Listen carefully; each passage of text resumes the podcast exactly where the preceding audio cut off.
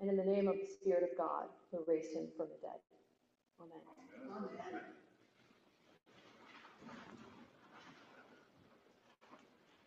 Our gospel passage for today is arguably among the better known accounts in the gospel canon.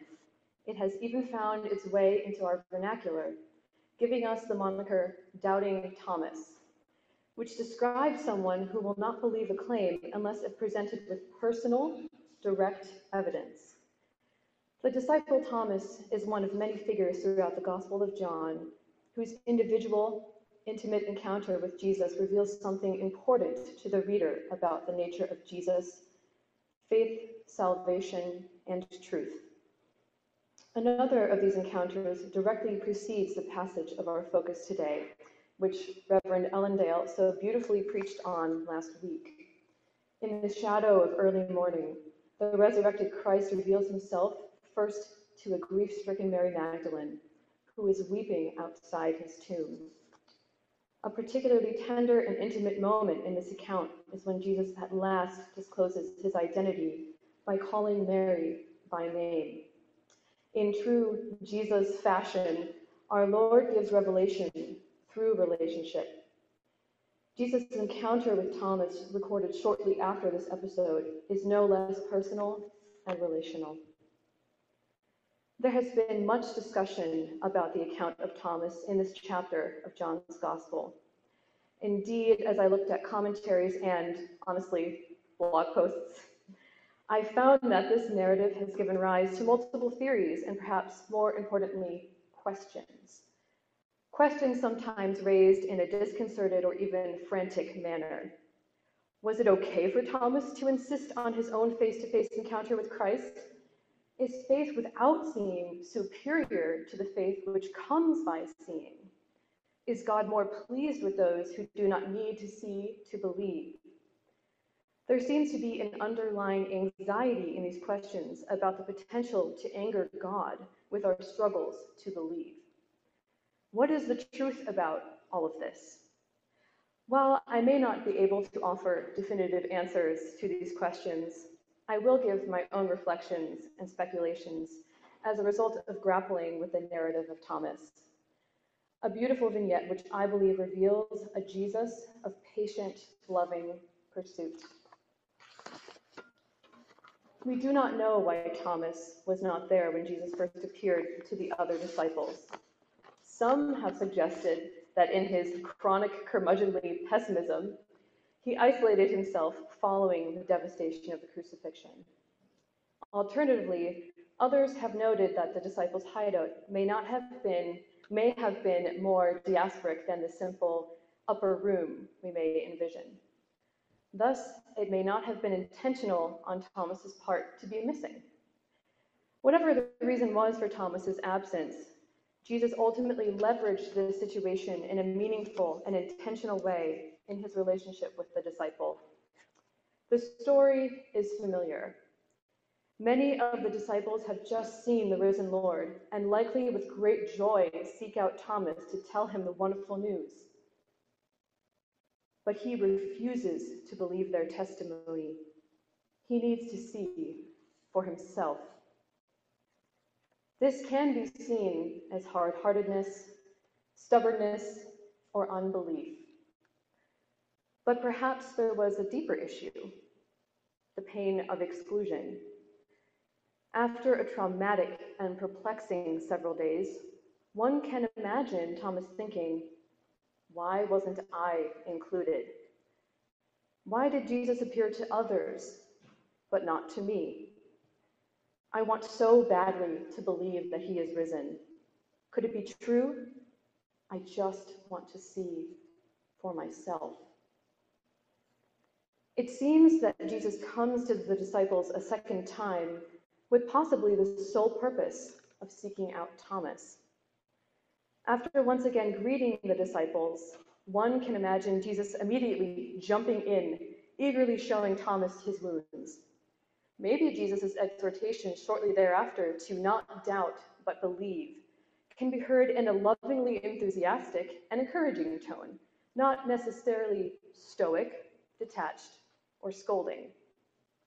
Whatever the truth is about these details, Jesus' recorded actions make it clear that he was willing to accommodate Thomas's request in exact detail, a gesture which in itself evidences radical humility and love. In that moment, Thomas must have, helped, must have felt truly seen, realizing that Jesus knew what he longed for and had taken it to heart. Some have said that Thomas was not justified in demanding his own in the flesh encounter with Jesus. Certainly, he should be able to trust the eyewitness testimony of multiple people, not to mention people he has journeyed with in following Jesus for such a long time. Even if this were true, perhaps Jesus was more concerned about winning Thomas back than about the morality of belief or unbelief. After all, the whole basis of our faith is that Jesus ultimately cared more about winning all of us back than about what we rightly deserved through our own unbelief.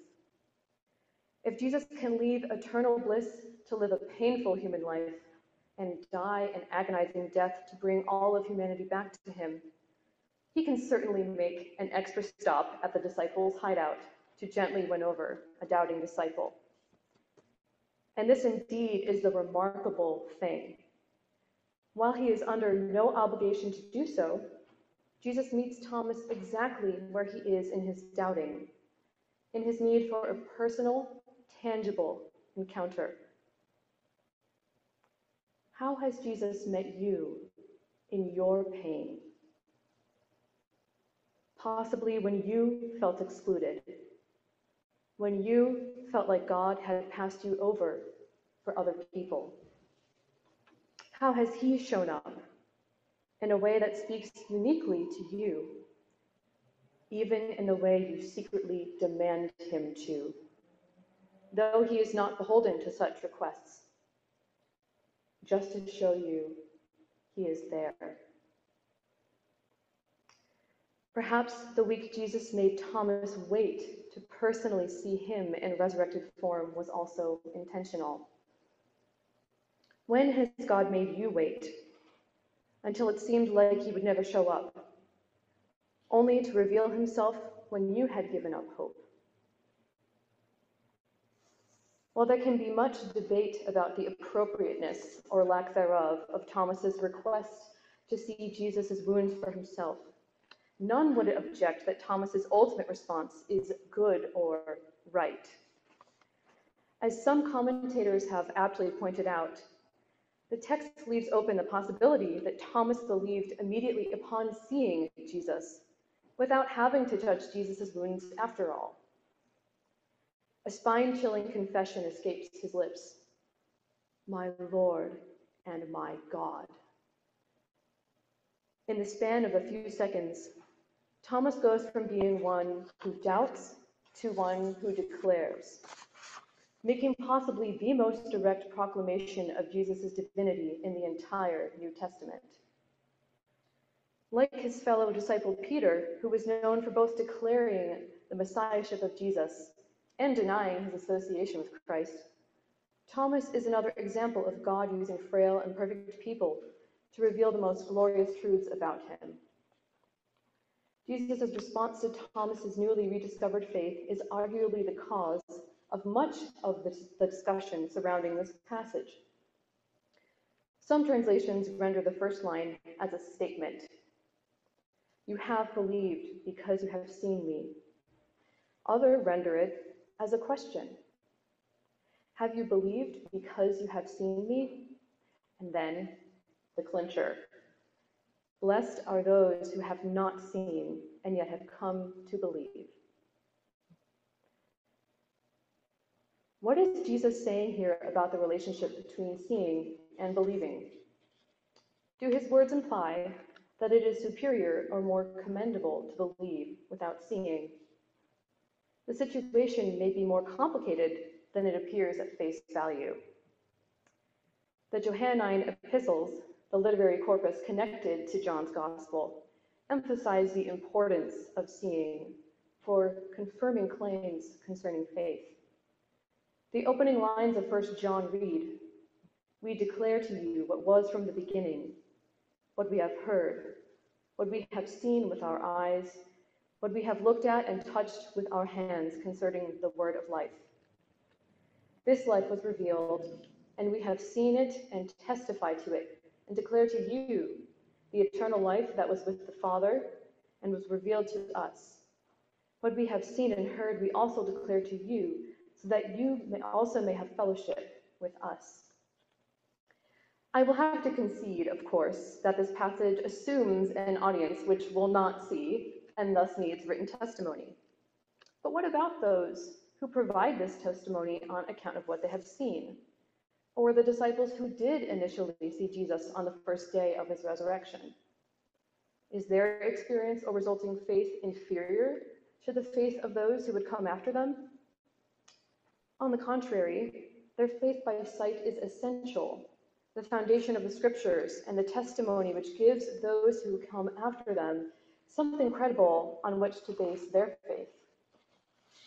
Furthermore, corporeal encounters with Jesus are crucial to verifying his full humanity. Our God is one of personal encounter, a God who delights in, yes, commands that each of us taste, see, and touch his goodness for ourselves. And yet, reconsidering Jesus' final words to Thomas, for many believers, a significant element of this personal experiential knowing may be a faith that operates independent of certain direct evidence. We can be sure that Jesus is glad that Thomas has returned to belief. After all, it seems that he sought out Thomas intentionally to achieve this end. Yet Jesus also makes it clear that there is deep blessing, a special blessing, perhaps, in believing without having all of the evidence. I want to reflect a bit more on this question. Is it better to believe without seeing than to believe as a result of seeing? If anything, what is certain is that it is better to see and believe than to see and not believe. This might seem like an unneeded, obvious statement, but the New Testament provides us with examples of those who saw everything they should have needed to believe, but ultimately did not. At the end of Matthew's gospel, we are told that the 11 remaining disciples went to Galilee as Jesus commanded. Upon seeing the resurrected Christ, they worshiped him, but some doubted. The mention of 11 rather than 12 disciples is a sobering reminder of the actions of Judas, who, though he had seen every incredible work Jesus had done, ultimately decided he did not want to share in his suffering, and even more sadly, received Jesus' forgiveness. One is also reminded of the tropes of religious leaders or crowds who, after seeing undeniable miracles performed by Jesus, react with anger or ultimate apathy, simply walking away. In contrast, though he is perhaps tempted to fully give into hard heartedness and unbelief, Thomas reaches a place of humble repentance upon seeing the evidence before him. Furthermore, what is striking is the nature of this evidence. Far from the grandiose, miraculous acts demanded of Jesus by so many, the irrefutable evidence for the disciples that this man in front of them is in fact their friend and savior is his scars, sustained by dying a shameful criminal's death at the hands of Rome. In just a matter of days, the disciples have gone from not understanding or previously rebuking Jesus for his suffering, in the case of Peter, to seeing this as the very thing that confirms his identity. It is hard to fathom the utter shock and disbelief that would have hit the disciples when Jesus' triumphal entry into Jerusalem quickly descended into such harrowing chaos. Yes, Jesus prophesied that this would happen to them many times, but would anyone else have done any better at understanding or accepting this? We do not, we do not naturally want to suffer. None of us want to see the dreams we put our hope in die. And yet, through nothing short of a miracle, the disciples are transformed to see this death of their plans and dreams, this death of Jesus, as the precious means through which they and the whole world are saved. We have been considering questions surrounding seeing and belief in regard to those who were with Jesus or shortly thereafter. I want to now consider what all of this means for us today. To reiterate, Jesus makes it clear that those who do not see him and yet believe in him are deeply blessed. Our epistle passage for this morning, which is so wonderfully rich, beautifully states Although you have not seen him, you love him. And even though you do not see him now, you believe in him and rejoice with an indescribable and glorious joy. Earlier on in the passage, we are told of the incredible inheritance that awaits us, imperishable, unable to be taken away by anyone or anything. What is the one thing that we all universally have not seen and have yet been called to believe in? Is it not this inheritance? It can be hard to wrap our minds around the glory and the joy that awaits us. We are told that we will reign with Christ forever, that in his eternal kingdom, his brightness will replace and far outstrip the sun and that we will judge angels. I don't know about you, but in my still sinful and fallen state, I definitely don't feel ready to judge angels. The sheer freedom from corruption and strangeness of this eternal dwelling place can make it hard for us to believe in, to envision, to anticipate. I don't believe that is the only reason why it is difficult to believe in, however. Peter's words also remind us of what we will endure in the here and now. In all sorts of ways, we will suffer and experience the full brunt of what this fallen world has to offer. Yet our suffering is not useless or pointless. We are told that God will use every last thing, even the things that seem inexplicable or meaningless, to refine us to renew us, to reveal his love to us, to draw us closer to him. At last, when we are freed from the shackles of this earthly life and all its pain, we will, like Thomas, see our resurrected Lord face to face. And that memory of what we had suffered will make our unspeakable joy all the sweeter. Our Lord is not exempt from this. The heavenly cry of praise to him as the Lamb who was slain is a constant reminder of what he suffered for us. But in that heavenly kingdom, the present sting of pain, and I believe the pain brought by memories, will forever be done away with. Yes, our joy then will be unspeakable and full of glory but in his epistle, Peter tells us, not as an exhortation, but as a matter of fact, that we rejoice in this manner now as we endure our trials. Have you laid hold of this joy?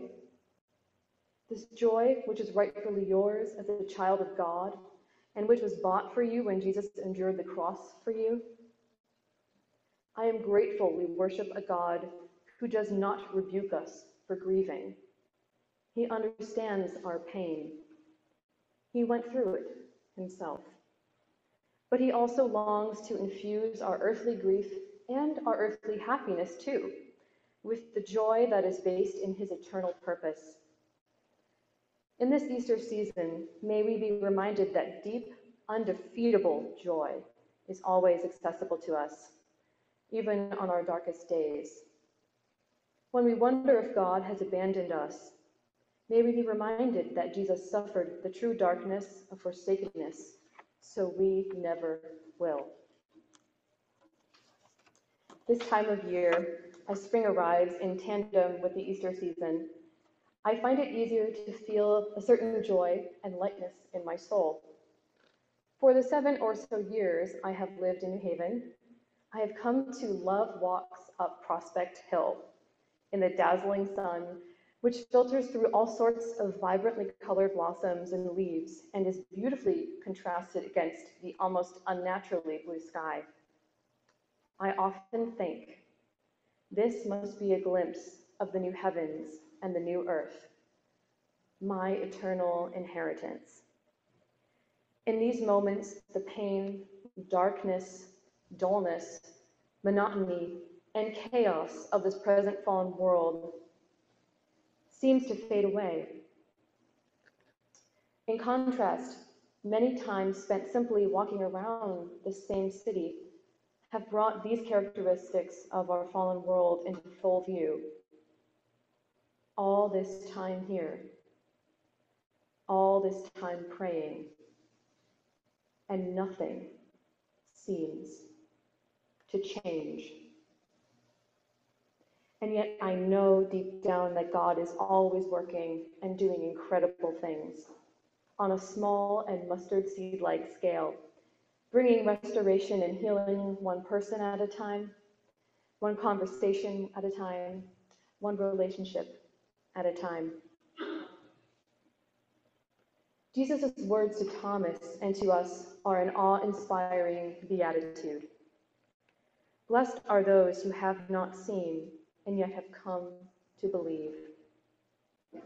In closing, I want to expand on this and offer some more Beatitudes I believe the Lord has placed on my heart to share with you all. Blessed are those who grieve. May God lovingly fill their hearts with hope.